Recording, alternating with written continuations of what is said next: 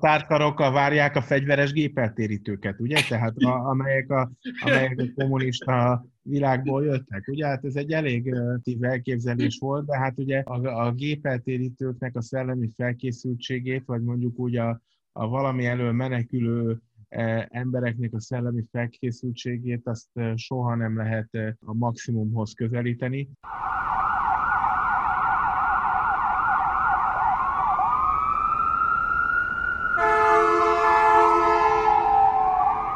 Sziasztok, ez a Tango és Kes, a 24.hu bűnügyi podcastja, illetve Bezsenyi Tamás, illetve Böcskei Balázsé, akik most nem egy magánszámmal készültek, hanem időnként adásról adásra előfordulhat, hogy hallhatjátok, hogy olyan embereket is szoktunk hívni, akik értenek egy bizonyos témához, vagy egyszerre több témához, és nem csak elbeszélik a 40 percet. Így van ez most is, amikor Varga G. Gábor, Egekura blog szerzője lesz a mai adásunkban a vendégünk. Szervusz Gábor, köszöntünk! Sziasztok, én is köszöntöm a podcast hallgatóságot, és benneteket is természetesen. Szervusztok! Amellett, hogy Egekura, amellett a 2012-vel megjelent Malév Story című munkának is a szerzője, tehát bőven ki fogjuk tudni vesézni azt, hogy a reptér, meg általában a repülők milyen funkció funkciót, szerepet töltöttek be annak a globális bűnügyi térképnek, amelynek Magyarország is egy kis állomása, szolgálati közlemény. Egyrésztről, hogy fut a Facebook oldalunk természetesen, leginkább Tamásnak köszönhetően a Kádár korszak ABC, de inkább DEFGH típusú filmjeiből látunk archív felvételeket, amik nyilván mindegyike valamilyen viccesen próbáljuk hangszerelni. Sétáljunkkal nem tudtunk elindulni, a Covid úgy érezte, hogy egy kicsit még tartogassuk a, a feszültséget, de addig is a szociális bűnbarlangjai az továbbra is kapható, karácsonyra megvehető, vásárolható, ellopható, kinek hogy ez tetszik ez a, ez a foglalkozás. És akkor Gábor, abban lenné nekünk elsőben segítségünkre, illetve a hallgatóknak, hogy a malévot elhelyezzük valahogy ebbe az egész pontatlan kifejezéseket fogok használni, hogy repülővilágban, meg szocialista, globális reptér szerkezetben, akkor mit kell tudnunk a malévról? Állományát tekintve, felkészültségét tekintve, az ott dolgozók érintettek tudását tekintve, mai szavakkal éve globális cégről miről beszélünk-e. Ugye az első nyugatra induló menetrend szerinti járata Malévnak a Bécsi járata volt 1955 nyarán. A légitársaságok azok és a légitársaságok állománya a világon mindenhol privilegizált helyzetben van, pusztán azáltal könnyített módon munkaköri kötelességből hagyják el az országokat, lépnek át országhatárokat, repülnek át kontinenseket. Ugye a Malév az egy 61 néhány éves történet volt, tehát ez azt jelenti, hogy a, az 50 70-es években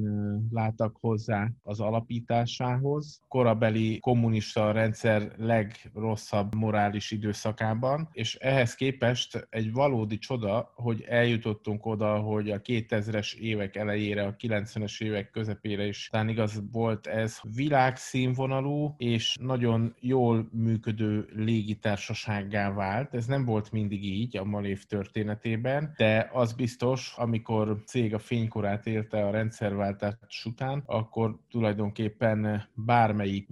nyugati légitársasággal felvehette a versenyt, része volt a globális rendszereknek, malév repülőkre Dél-Afrikától Ázsián keresztül Dél-Amerikáig mindenhonnan lehetett jegyet vásárolni. Természetesen ez is adott lehetőségeket, mert ez azt jelenti, Malév intenzíven kereskedett devizákkal, tehát külföldi fizetőeszközökkel. Ez egy nagyon jó cégként ment csődbe, legalább legalábbis ami az üzemeltetési és a szakmai színvonalat illeti. Sajnálatos módon a gazdasági vonatkozásokban ez nem volt igaz, tehát a Malév utolsó tíz éve az gazdaságilag egyáltalán nem volt egy sikertörténet, sőt az azt megelőző évtizedek sem kifejezetten. Nyilván voltak jobb és rossz időszakok. És akkor több, több korszak volt, mint azt említettem, az alapítás után volt egy körülbelül két-két és fél évtizedes korszak, ami, ami maga volt a katasztrófa, tehát azért akkor nem volt egy életbiztosítás uh, Malév repülőjáratokra felülni. Notha az akkori technikai színvonal még azt is jelentette persze, hogy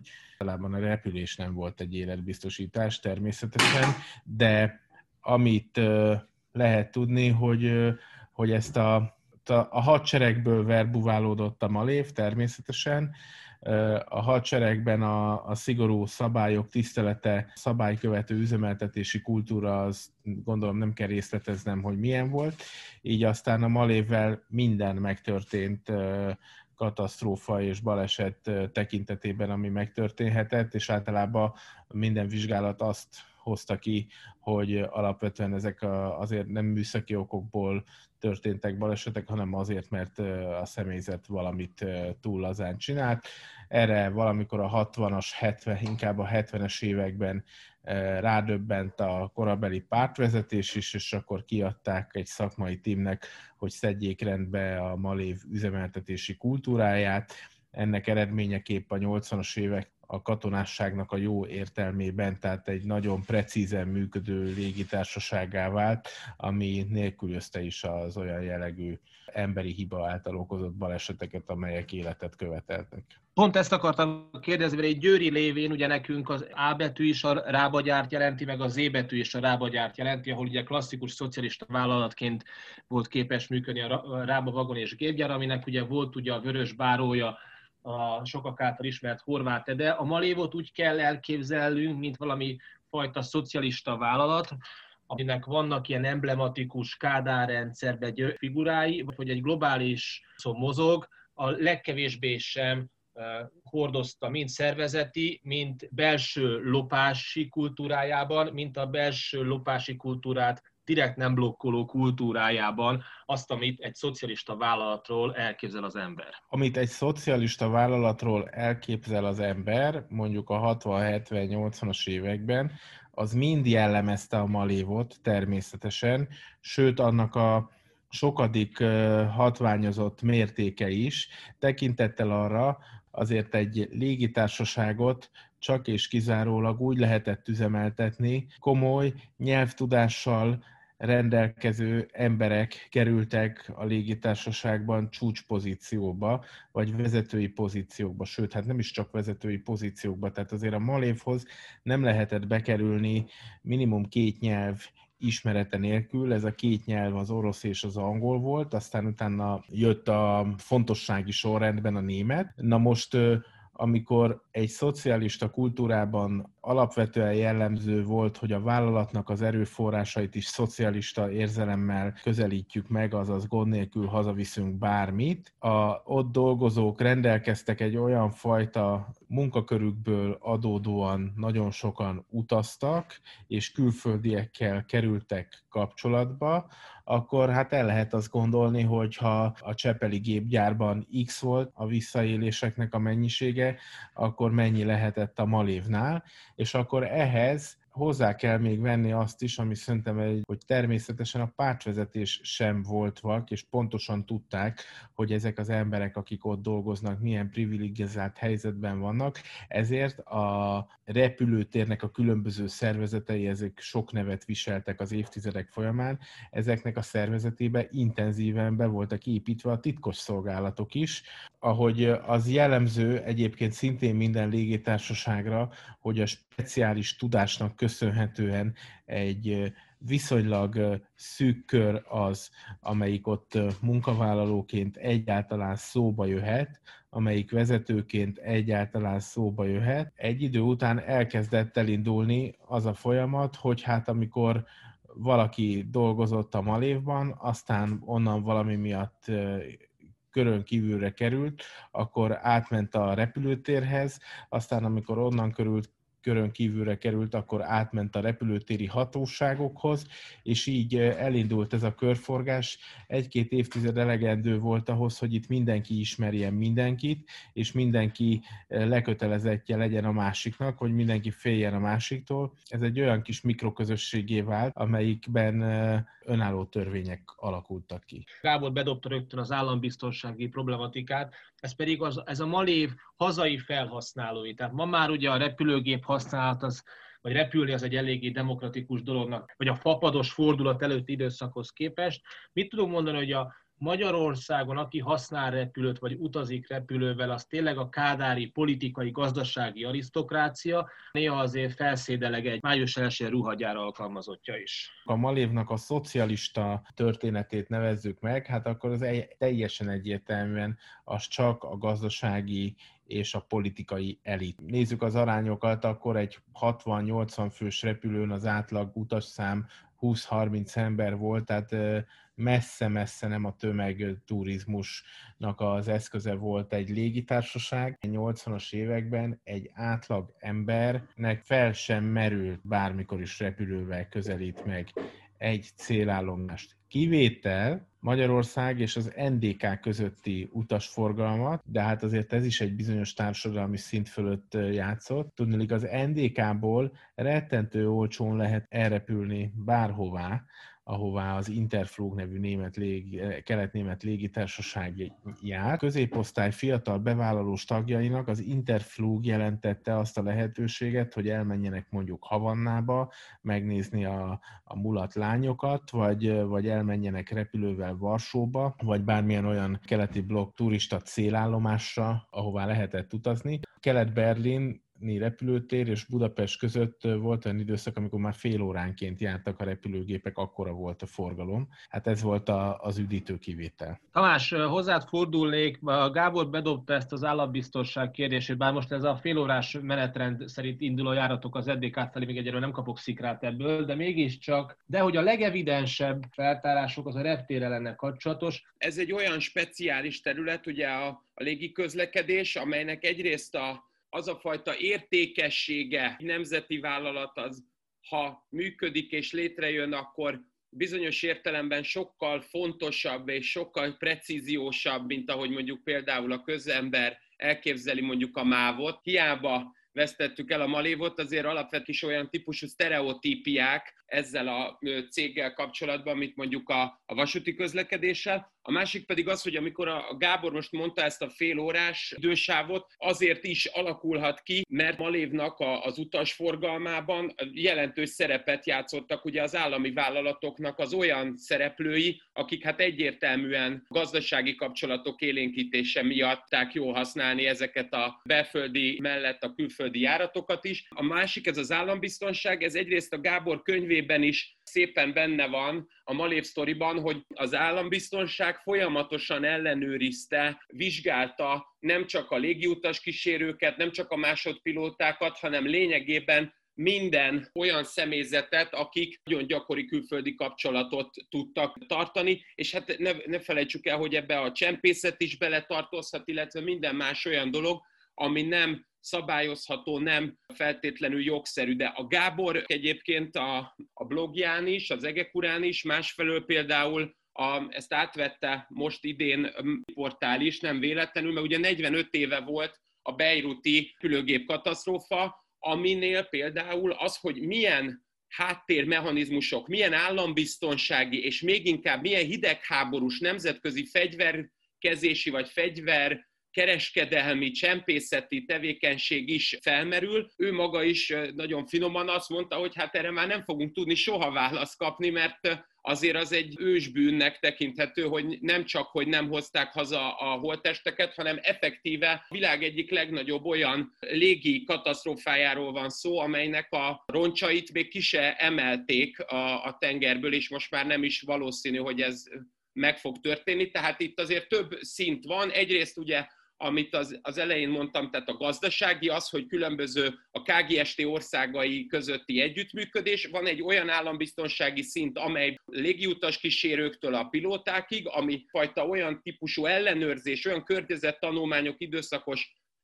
végzését igényli, hogy ne lehessen meghekkelni a rendszert, ne lehessen a hálózaton kívül, a kontrollon kívül csempészni, vagy bármilyen talan, és ezért nem ellenőrzött kapcsolatot tartani, és van egy magas, ez pedig egy ilyen hidegháborús, makroszintű narratíva, amiben a fegyvercsempészet is benne lehet, de 1962-ben úgy volt egy olyan repülőgép zuhanás Franciaországban, amelynek például most már az állambiztonsági szolgálatok történeti levéltárában dolgozó kutatók találták a, a levéltári forrásokból, hogy például heroin szállított a gép, ugye azzal szemben, amit a Beirutiról nem tudunk, itt ható, hogy feltétlenül jogszerűnek tekint anyagokat is szállítottak így a Malév járatain. Egy gondolat elég térjünk vissza, mert ez azért sokaknak evidencia, de még, még többeknek kevésbé viszont. A Malév ugye 240-es számú járatáról beszélünk, ami a Budapest-Beirut menetrend vonalon szaladt. Gáborhoz fordulnék, hogy mennyire gyakori a légi katasztrófák esetében az, hogy az okok aztán ismeretlenek, és a, ebben az esetben milyen lehetséges magyarázatok? Az újkori légiközlekedés az elmúlt egy-két évtizedben az, hogy ismeretlen okból következik be egy légi katasztrófa, nem azt mondom, hogy példanélküli, de nagyon-nagyon ritka. Például mondjuk azért, hogy mondjunk egy ellenpéldát, az a Maláj légitársaságnak a nyomtalanul eltűnt Boeing 777-es repülőgépe, ami ugye Kuala Lumpurból felszállt Peking felé, azóta sem tudja senki, hogy mit történt vele, csak annyit tátunk belőle, hogy, hogy útvonalat módosított, lekapcsolták az összes transponderét, és tűnt a semmiben. Kelet-Afrika partjainál előkerültek a repülőnek bizonyos maradványai, tehát abból lehet arra következtetni, hogy arra repültek vele azok, akik eltérítették az eredeti úti céljától, de alapvetően azt kell, hogy mondjam, hogy ez a, ez a százból, vagy az ezerből az egy eset alapvetően gorúan és nagyon precízen ki van vizsgálva minden légi katasztrófa, és ma már a technológia lehetőséget ad arra, hogy ugye a fedélzeti adatrögzítők rendkívül nagy terhelést is kibírnak, tehát hogyha mondjuk Afrikában becsapódik egy repülő teljes erővel a földbe, akkor is a fedélzeti adatrögzítők megtalálhatók, beazonosíthatók, és ezáltal pontosan kiolvasott adatokból pontosan rekonstruálni lehet, hogy egész konkrétan mi történt azzal a repülőgéppel. Ez nem így volt a Beiruti járattal, de az már az akkoriban is nagyon szokatlan volt, hogy egy nagyon rövid, rendkívül felületes vizsgálatot követően megállapították, hogy ez a katasztrófa bizony ismeretlen okból következett be, és a legkisebb erőfeszítéseket nem tették annak érdekében, hogy felkutassák a roncsokat, temessék az áldozatokat, és hogy kiderüljön, hogy miért történt ez a baleset. Szóval ez már akkor is annyira átlátszó volt, akik ismerték a történetet, azok sokkal inkább arra gondoltak, hogy ezt senki nem akarja ennek a balesetnek az okait valójában felkutatni. Ez így is került be a nemzetközi jegyzőkönyvekbe, hogy ismeretlen okból bekövetkezett baleset történt. Ugye a Tamás utalt rá, hogy, hogy ez nem véletlen, hogy ismeretlen okokból történt, és mi, mi volt ebben, hogy is mondjam, a motiváció, a felhajtó erő, hogy ez tényleg ismeretlen okokból könyvelődjön el. Tehát azt feltételezem mind a kettőtől, amit mondtok, hogy ebben azért van valami külső motiváció, hogy ez, ezt ne nagyon piszkáljuk ezt az ügyet. Külső és belső is, tehát nyilvánvalóan a repülőgépet az teljesen egyértelmű, ma már ezt ki lehet mondani, hogy, hogy ezt megsemmisítették, tehát nem, nem véletlenül következett be ez a baleset. Ugye soha nem derült ki, hogy pontosan miért történt, vagy ki volt ez a megsemmisítő, tehát erre semmilyen vizsgálat nem világított rá. Ugyanakkor már magának a járatnak az üzemeltetése is egyébként felvetett olyan személyet felelősséget, nyilván senkinek nem volt Magyarországon érdeke azt vizsgálni, hogy egyébként ez a légijárat a nemzetközi jognak és a légügyi előírásoknak a hatályos közlekedési törvényeknek megfelelően compliance módon üzemelt el. Nyilvánvalóan nem így üzemelt, hogy mi volt a repülőgépen, azt se firtatja senki. Miután így esett a vizsgálat, ezek után még a, a repülőgépért járó biztosítási összegnek a nagy része az eltűnt a Malév könyveiből, tehát valójában néhány évvel később pedig már az sem volt igazából senkinek az érdeke, hogy megváltozzon a nemzetközi megítélése ennek az esetnek, hiszen mondjuk, hogyha bármikor kimondták volna azt, hogy ez a gép terrorcselekmény áldozata lesz, lesz, teszem azt, akkor úgy felülírta volna a biztosító és a Malév légi közlekedési vállalat között létrejött kárkifizetés, tehát annak nagyon komoly anyagi következményei lettek volna. Egyébként az út, tehát ennek a lehetősége most nyílt meg azáltal, hogy a Malév ZRT az cégjogilag is véglegesen megszűnt, és minek utána, ha megszűnt egy cég, akkor a biztosítónak már nincs lehetősége visszakövetelni a esetleges jogtalanul vagy nem szerződés szerint kifizetett biztosítási összeget, így aztán most adott esetben akár erre is lehetőség lenne. Természetesen, ami a, kérdésedben benne volt, hogy igen, én ezt di- direkt mondtam így, részben azért, mert a, a Gáborhoz képest azért én itt korlátozottan látom be, vagy tudom belátni ennek a teljes spektrumát. Azért is mondom ezt, mert egyébként pont én a, a könyvből fakadóan tudtam meg, vagy értettem meg, hogy például a, a repülőgépeknek pilótái közül ugye nem csak, hogy még az sejthető, hogy rekrutáltak nagyon sok a háborúban is ködő vadászpilótát, de hogy alapvetően nem pont ezek a katonai rendszerben szocializálódott és tudásra szertevő emberek voltak a legbiztonságosabb vezetők, nem ők voltak a legjobb, legszámíthatóbb versenyzők, hanem adott esetben ők kockázatosabb mutatványokra is hajlandók voltak, de hát ahogy itt a Gábor is mondja, az egyértelmű, hogy ebben az esetben nem arról volt szó, hogy a Pintér János pilóta valami fajta ködése vagy problematikája miatt következett be a baleset, plusz ugye a közelben ráadásul egy hajó is észlelte azt, hogy, hogy itt valamilyen fénycsóva, vöröslő fénycsóva jön ki a repülőgépből. Én alapvetően azt gondolom, olyan típusú félelemből fakadt, a, amit az állam saját magára nézve felismert, és adott esetben lehet, hogy nála komolyabb hidegháborús partnerek meg el is várták ezt a félelmet, ami indukálhatta azt, hogy ők ebből a helyzetből hát egyértelműen a, azon szereplőként jöttek ki, akiket használtak, és nem pedig a, olyan szereplőként, akik használnak. Tehát itt igazából a Malév az rá volt kényszerítve valamilyen fegyvercsempészetre, vagy valamilyen olyan illegális tevékenységre, amely egyébként nem elsősorban a magyar kormány érdeke volt, hanem sokkal inkább annak az arab politikának, amely ebben a szovjet érdekszférában nekünk rendeltetve volt egyfelől, másfelől az, hogy ebben a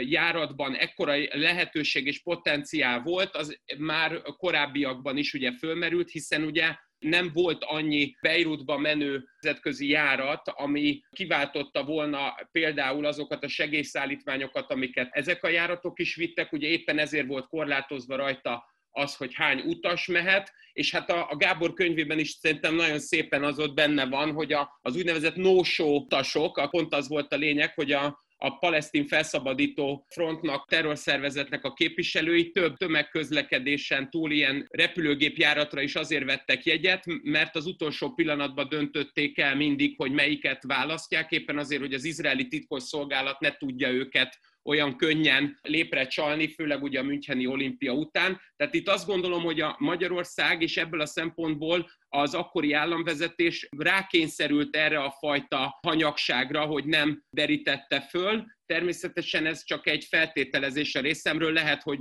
saját maga ilyet meg attól, hogyha bármilyen vizsgálat történne, akkor az, az neki magának lenne rettenetesen kellemetlen. Egy kicsit azért kétértelműen fogalmaztunk a személyzet meg a Beiruti járat minden részvevőjének a felkészültsége okán, tehát hogy szerintem ezt már csak egyenleti okokból is nagyon fontos rendbe tenni, hogy, hogy ez az egy nagyon felkészült, pontos személyzet vitte a Beiruti járatot, mind a légiutas kísérőket, mind a hajózó személyzetet, tehát a pilótákat illetően, már csak azért is, mert ugye a Malévnak egy sajátossága volt, hogy éjszaka megy ezekre a közelkeleti célállomásokra, és ugye azért a kor technológiai színvonala nem voltak olyan korszerű leszállító berendezések, mint most, azért az megkövetelte, hogy akik éjszaka repültek Beirutba, és a sötét Beiruti repülőtérre szálltak le, azért azok a, a helyzet magaslatán legyenek, és ez így is volt. Korabeli propaganda sem próbálta meg egyáltalán azt a látszatot kelteni egyetlen pillanatig sem, hogy a személyzet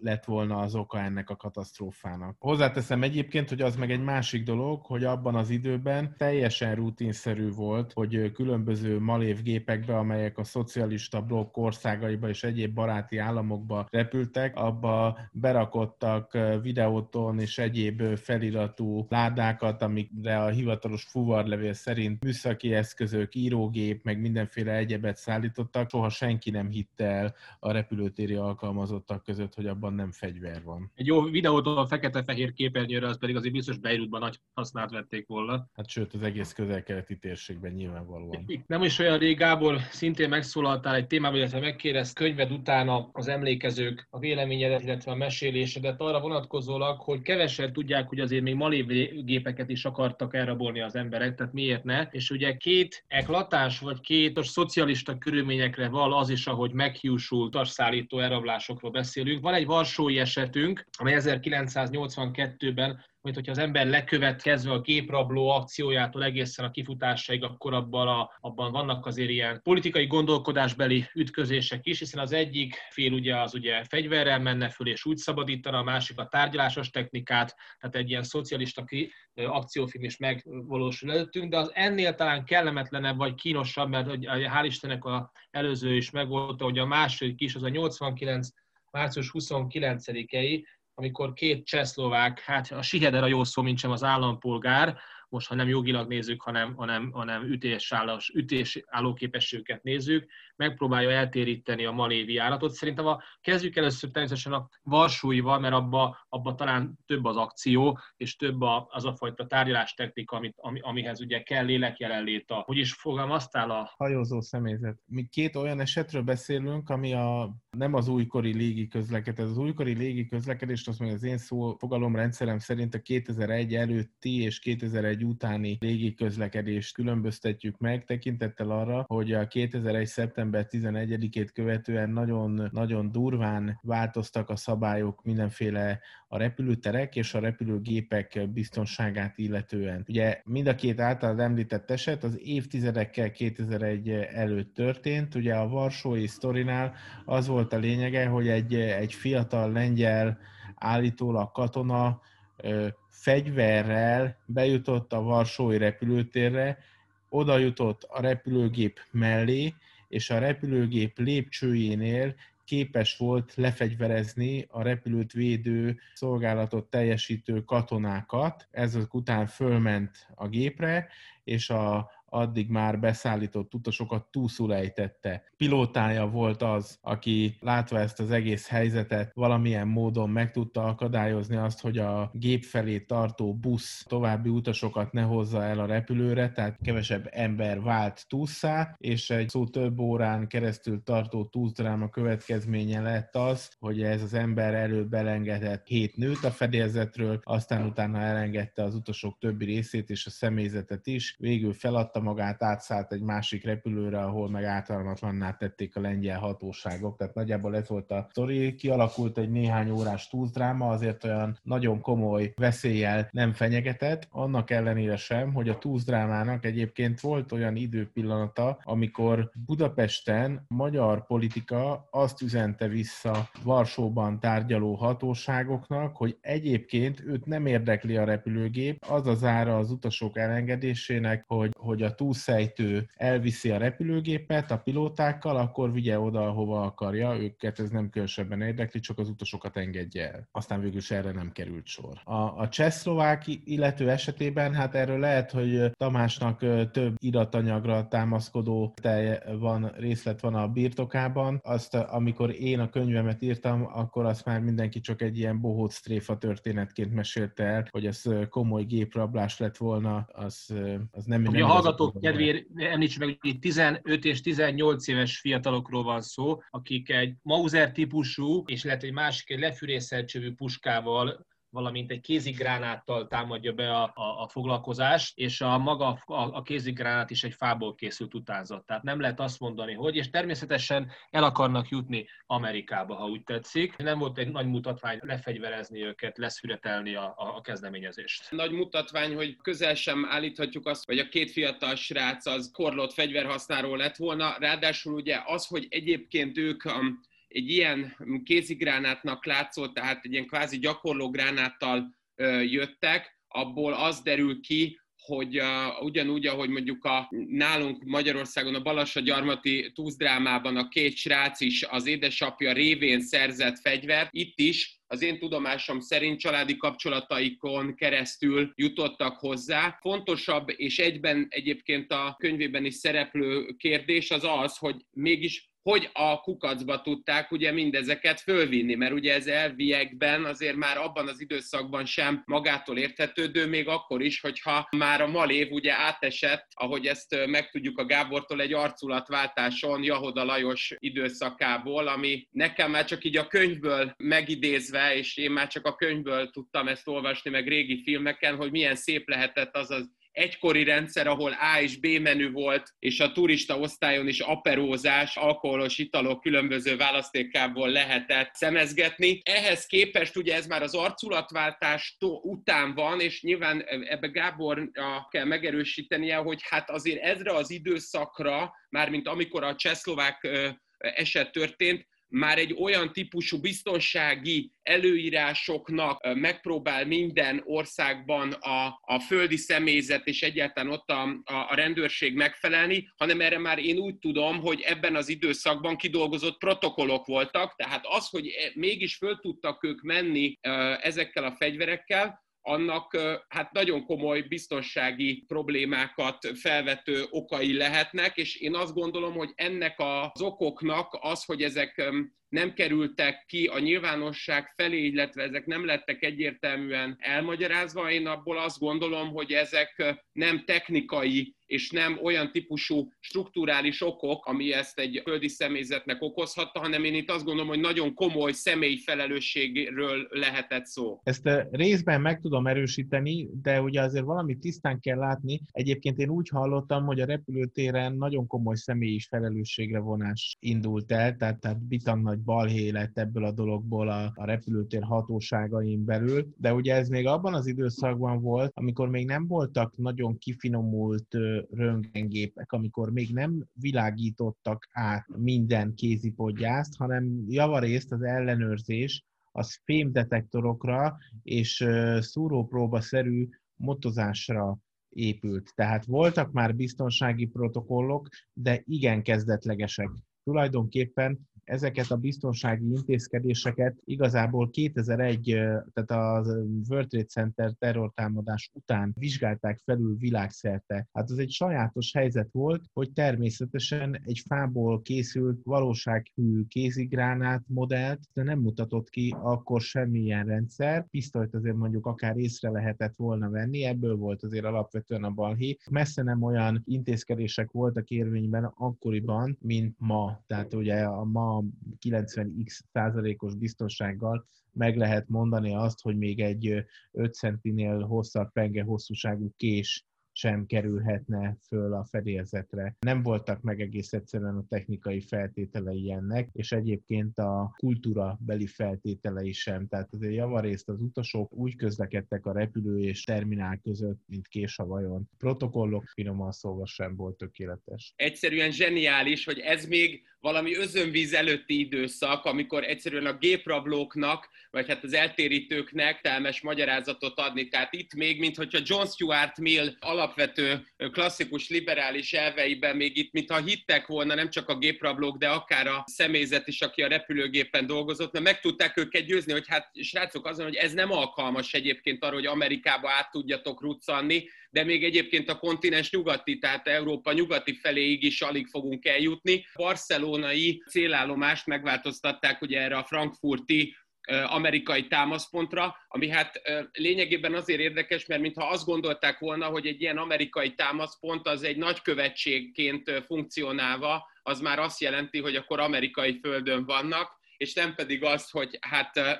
ott akkor amerikai katonák fogják őket lefegyverezni. Tehát nyilván és nem... ott tárkarokkal várják a fegyveres gépeltérítőket, ugye? Tehát a, amelyek, a, amelyek a kommunista világból jöttek. Ugye hát ez egy elég tív elképzelés volt, de hát ugye a, a gépeltérítőknek a szellemi felkészültségét, vagy mondjuk úgy a, a valami elől menekülő embereknek a szellemi felkészültségét azt e, soha nem lehet e, a maximumhoz közelíteni. De például most ugyanez a 21. században most gondoljunk bele, hogy azért egy évben jó néhányszor előfordul mindig olyan eset, hogy egy-két nagyobb repülőtéren Afrikából érkező járatokból kiesik egy-egy fagyott emberi hulla mert hogy Amerika, vagy Afrikában jelen pillanatban meg az a divatos menekülési szokás, hogy emberek felteszik a szeretteiket egy repülőgépre, de nem úgy, hogy megvásárolják rá a repülőjegyet, hanem úgy, hogy mondjuk e, valaki elrejtőzik a, elrejtőzik a futóműaknában, és azt nem tudja, hogy ott repülés közben nincsen oxigén, meg mínusz 40 fok van, úgyhogy időről időre jönnek ilyen hírek, hogy, hogy egy megfagyott emberi tetemet találtak, Atya mondjuk egy Párizsban leszálló járaton, vagy, vagy ott a megközelítési útvonal környékén, mert ugye amikor a futómű kinyílik, akkor általában ezek a testek kiesnek. Az a, a túl azon, hogy tragikus, van benne egy olyan típusú borzasztó következmény is, amit már a géprablóknál is fölmerül, hogy alapvetően nyilván filmekből merítik ezeket az ötleteket, hiszen mondjuk például az, hogy így felbújni a repülőgépre, ez egy kicsit olyan kommandót Arnold Schwarzenegger filmre emlékeztető, eléggé akrobatikus mutatvány, és hogy alapvetően azt gondolom, hogy a repülőgépekkel kapcsolatban a sztereotípiáink, illetve az, hogy nem tudjuk pontosan megítélni a biztonsági kockázatokat, illetve nem tudjuk azt, hogy egyáltalán mik azok, amiket ha még el is akarnak egyet téríteni, mik azok, amiket megtehetnek vele, azok én azt gondolom, hogy alapvetően filmekből vannak ellesve, legalábbis ezen személyek részéről, úgyhogy inkább csak azt akarnám megkérdezni, hogy van-e olyan összefüggés, mint ahogy a Kosziklán egyes tagjai is, Cibere Attiláék a Szemtől szemben című filmet használták arra, hogy pénzszállító autót térítsenek el, hogy vajon lehet azt mondani, hogy a, a repülőgép biztonságával kapcsolatos problémák is alapvetően a filmeknek a tív és fikciós keretéből származnak-e? Viszont biztos, hogy 42 éves koromra én még nem tudtam feloldani a hollywoodi filmiparnak azt az alapvető ellentmondását. Van az, hogy mind egyik forgatókönyv sem ad választ arra, hogy ha egy géprabló lelövi a repülőgépnek mind a két pilótáját, akkor a géprabló hogyan szeretné túlélni ezt az akciót. Tényleg csak az utolsó megjegyzés, hogy erre az egyetlen jó példa viszont nem véletlenül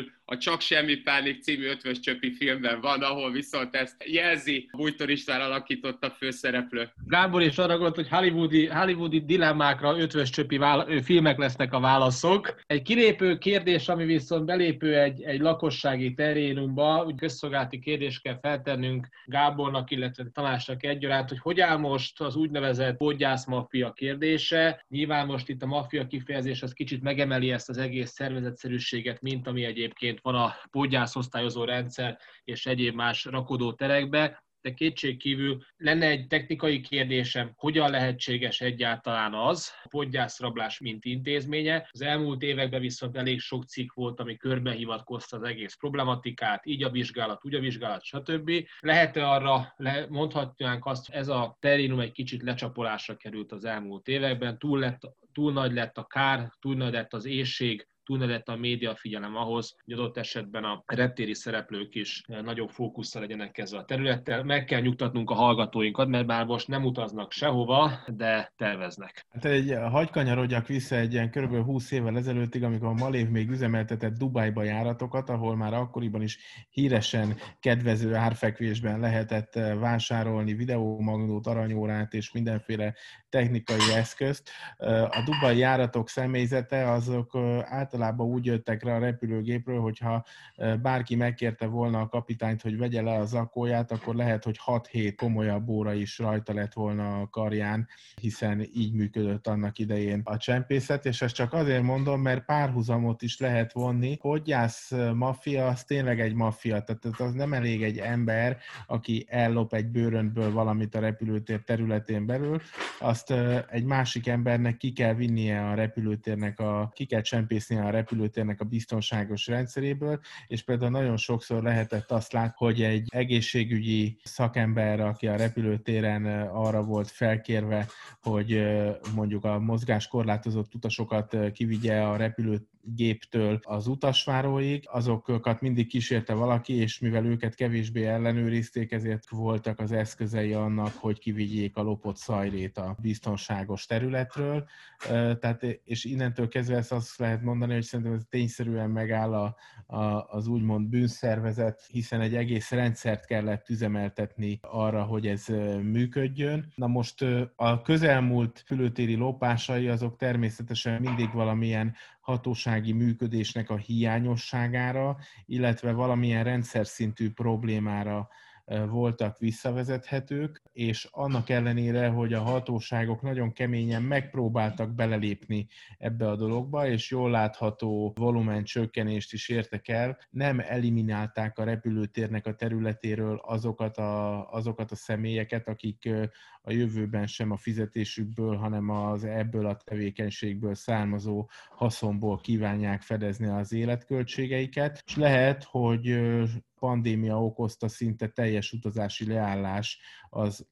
lesz az a tény, amely eliminálta ezeket az erőket. Elfogyott az utánpótlás, nekik más megélhetési forrás után kell nézniük, és egyáltalán nem biztos, hogy utána, amennyiben ez bekövetkezik, akkor bebocsátást nyernek a repülőtérnek a rendszerébe. Más Hiszen... gondolom a kriminológus azért azt mondja, hogy tűri a vitát az, hogy itt, amit a Gábor mondott, hogy, hogy, hogy itt bűnszövetségről beszéljünk. Én azt gondoltam, hogy valaki, aki nyilván aviatikai szakember és egyáltalán a repülőgépek világában nem csak hogy járatos, hanem hogy ehhez sok szállal kötődik, és mégis azért ez az Egekura blog azért eh, emlékeim szerint 2010 óta működik, úgy gondoltam, hogy talán nehezebben engedheti meg magának, hogy ilyen sarkos megállapításokat tegyen, de hát én csak örülök, hogyha kifogják a szelet a vitorlámból, mert alapvetően azt gondolom, hogy ez egyértelműen egy hálózat, lényegében több olyan interjú alanyom van, akik effektíven nem akartak köntörfalazni, ők azt mondták, hogy nincs itt semmi látnivaló, effektíve gyál és vecsés az ebből épült. Ilyen típusú, kicsit kategórikus megjegyzések és megállapításokon túlmenően ez a fajta bűszövetség vagy működés az azért állja meg a helyét a Gábor szavaiból most egy kicsit tovább interpretálva, mert itt nem bizonyosan csak arra gondol, és nem bizonyosan mindig arról van szó, hogy ez bűnszervezetként minden esetben jogilag bizonyíthatóan megáll, Ellenberger szociológiailag, tehát működését tekintve, és ennek a, a fajta konspiratív jellegét minden esetben magánhordva, viszont nem csak, hogy előfordul, hanem effektíve másként nem is működhet. Tehát amit a Gábor mond, az azért nagyon fontos, mert ezt látnunk kell, hogy különben, ha ezek elszigetelt esetek lennének, akkor nem csak, hogy föl lehetett volna már számolni, hanem akkor nem lenne belőle ilyen típusú tabu, amelyről egyszerre próbál egy kicsit mindenki beszélni, de azért leginkább mindenki számára egy kölcsönösen kellemetlen történet, nem beszélve arról, hogy ugye ezek a csomaglopó, csomag eltulajdonításos történetek, azt feltételezik, a filmekben is ugye mindig így szeretjük látni, hogy hát ezt ilyen béna pánkok csinálják. Fölhívnám mindig a figyelmet ilyenkor a Die Hard második részére, amiben gyerekkoromból ugye úgy tudtam, hogy hát a Glock az egy porcelán fegyver, nem mutatja ki a fémdetektor, hát ugye ezt azóta tudjuk, hogy sajnos ott nem voltak a, a, túl élesek a forgatókönyvírók, mert ez nem az, de ezzel együtt az a film egy remek példa arra, hogy hogyan képzeljük el a, a csomagtolvajokat, vagy a csomagokat megsápoló embereket. Ezzel szemben én is azt gondolom, hogy ezek nem mindenféle pánkok, mint ahogy ott a reptéren mondja a főnök, hanem sokkal inkább egy jól szervezett csapat, illetve ehhez szorosan kapcsolódva mondanám, hogy nekem véletlenül jött lábra egy interjú helyzetben az, hogy az AMS, tehát ugye az Airport Medical Service-nek egy-két kollégájával is tudtam beszélni, hát hogyha a Milos Forman a tűz van babámat újra kéne, hogy csinálja, akkor biztos, hogy az AMS-ről készítené, mert az, ahogy egyébként egy jó szervezet és egyébként látszólag nagyon modern repülőtéren azt, hogy a biztonsági réseket, azokat a vakfoltokat hogyan használja ki maga az AMS is, akár csak egy, egy laza kamerára, vagy akár arra, hogy csak úgy tudjon kicsit kikapcsolódni, hogy az ne feltétlenül legyen a, rögtön a főnökeinek a szemébe tolva, akkor el tudjuk képzelni, hogy azok az emberek, akik a csomagokkal dolgoznak éveken keresztül, nagyon gyorsan kiismerik a rendszernek a szkotómáit, a vakfoltjait, és olyan szépen tudnak dolgozni, hogy alapvetően bármilyen ellenőrzési rendszert is csinálunk, bármilyen jól struktúrált működést, azt meg lehet hekkelni amiatt ők azok, akik a gyakorlat zején ott a pampákon dolgoznak, és az, hogy azt kitalálja valaki, hogy merre van a gyepüelv, az még nem jelenti azt, hogy ott ne lehetne kolbászolni. Hát ezt talán csak annyit tennék hozzá, hogy persze repülőtéri podgyászlopó maffia az a világon mindenütt van, azért Magyarország kuriózum abból a tekintetben, hogy a repülőtéri csomagrakodók igen komoly márkájú autókkal járnak ki dolgozni a repülőtérre, tehát az elképesztő jó márkájú sportkocsik és a Mercedesek azok népautónak népautónak bizonyulnak körükben. Egyébként ezt én is csak megerősíteni tudom, plusz hát ebben rejlik egy olyan érdekesség is, hogy talán a, a repülőtéren középvezetői státuszban lévő emberek nem biztos, hogy megengedhetik maguknak családjuk mellett ezeket a gépjárműveket, és hát itt megint fölhívnám a figyelmet a Die Hard mellett egy másik nagyon fontos közös pontunkra, amit a Tango és Cashben sokszor azért emlegetünk, a Casino című film, ahol ugye elmondja az öreg mafiózó, hogy a parkolós állás annyira menő volt, hogy tejelni kellett már eleve a felső vezetésnek. Játékosok egyébként alapvetően arra is alkalmasak, legalábbis van ilyen bűnözői legenda, hogy arra tudnak rámenni, csempészet valósulhasson, amikor már a táska az jutott a biztonsági ellenőrzésem, és utána rejtenek bele valamit, majd pedig a destináció, tehát a célállomásnál pedig kiszedik. Ez én azt gondolom, hogy egy legenda, de több interjú alanytól hallottam, és ez egy olyan nagyon zseniális egy összeesküvés elmélet, amit akár azt feltételezné, hogy hát a, itt a merkantilista gazdaságpolitikának a nyoma sincs, tehát nem nemzetállamilag szerveződnek ezek a maffiák, hanem egyfajta internacionalista együttműködés van. Ezt a kérdést szerettem volna feltenni, vagy az idő csökken, a, a tér meg zsugorodik, és akkor ebben megtaláljuk a magunk területét. Hát én itt átadnám egyébként majd a Gábornak a szót, hogy ő mit gondol erről, mert én alapvetően attól félek, hogy azért ezek a podgyász maffiák, ezek azért állami szinten működnek, mert nem vagyok benne biztos, hogy, hogy ilyen jó, laza, vagy bármilyen típusú hálózatot tudnak alkotni, nem tudom, akár az amsterdami, akár más környékbeli államokban lévő podgyászos férfiakkal, nőkkel, de hát lehet, hogy a roaming díj kapcsolásával ez már egy könnyebb verzió, de én itt inkább a Gábornak adnám át a lehetőséget. De ne, nem merészkednék egyébként ilyen, ilyen következtetésekig, mert csak azért is, mert e, bármit mondanék, az e, nem biztos, hogy kiállná a tényszerűség próbáját. Az, az az egy viszont tényszerűen igaz, hogy ez a nemzetközi, de szerintem azért lokális, e, lokális csoportokból álló hálózat, egy, egy nagyon globális jelenségre alapozhat, ez pedig az utasoknak a, az elképesztő mértékű felelőtlensége. Tehát az, hogy, hogy több százezer forint értékű műszaki cikkeket, nagyobb mennyiségű készpénzt és aranyékszereket egyáltalán eltulajdoníthatnak valakinek a feladott podgyászából, arra ugye tényszerűen csak az adhat okot és lehetőséget, hogy ezt valaki berakja a feladott podgyászába. Na most nem tudom, hogy, hogy ki hogy van vele. Az én világlátásom szerint ilyen nagy értékű dolgokat én soha nem adok fel a feladott podgyászba, hiszen nem engedem meg magamnak azt se, hogy akár egy percre a, figyelmemen kívül maradjon. Tehát na,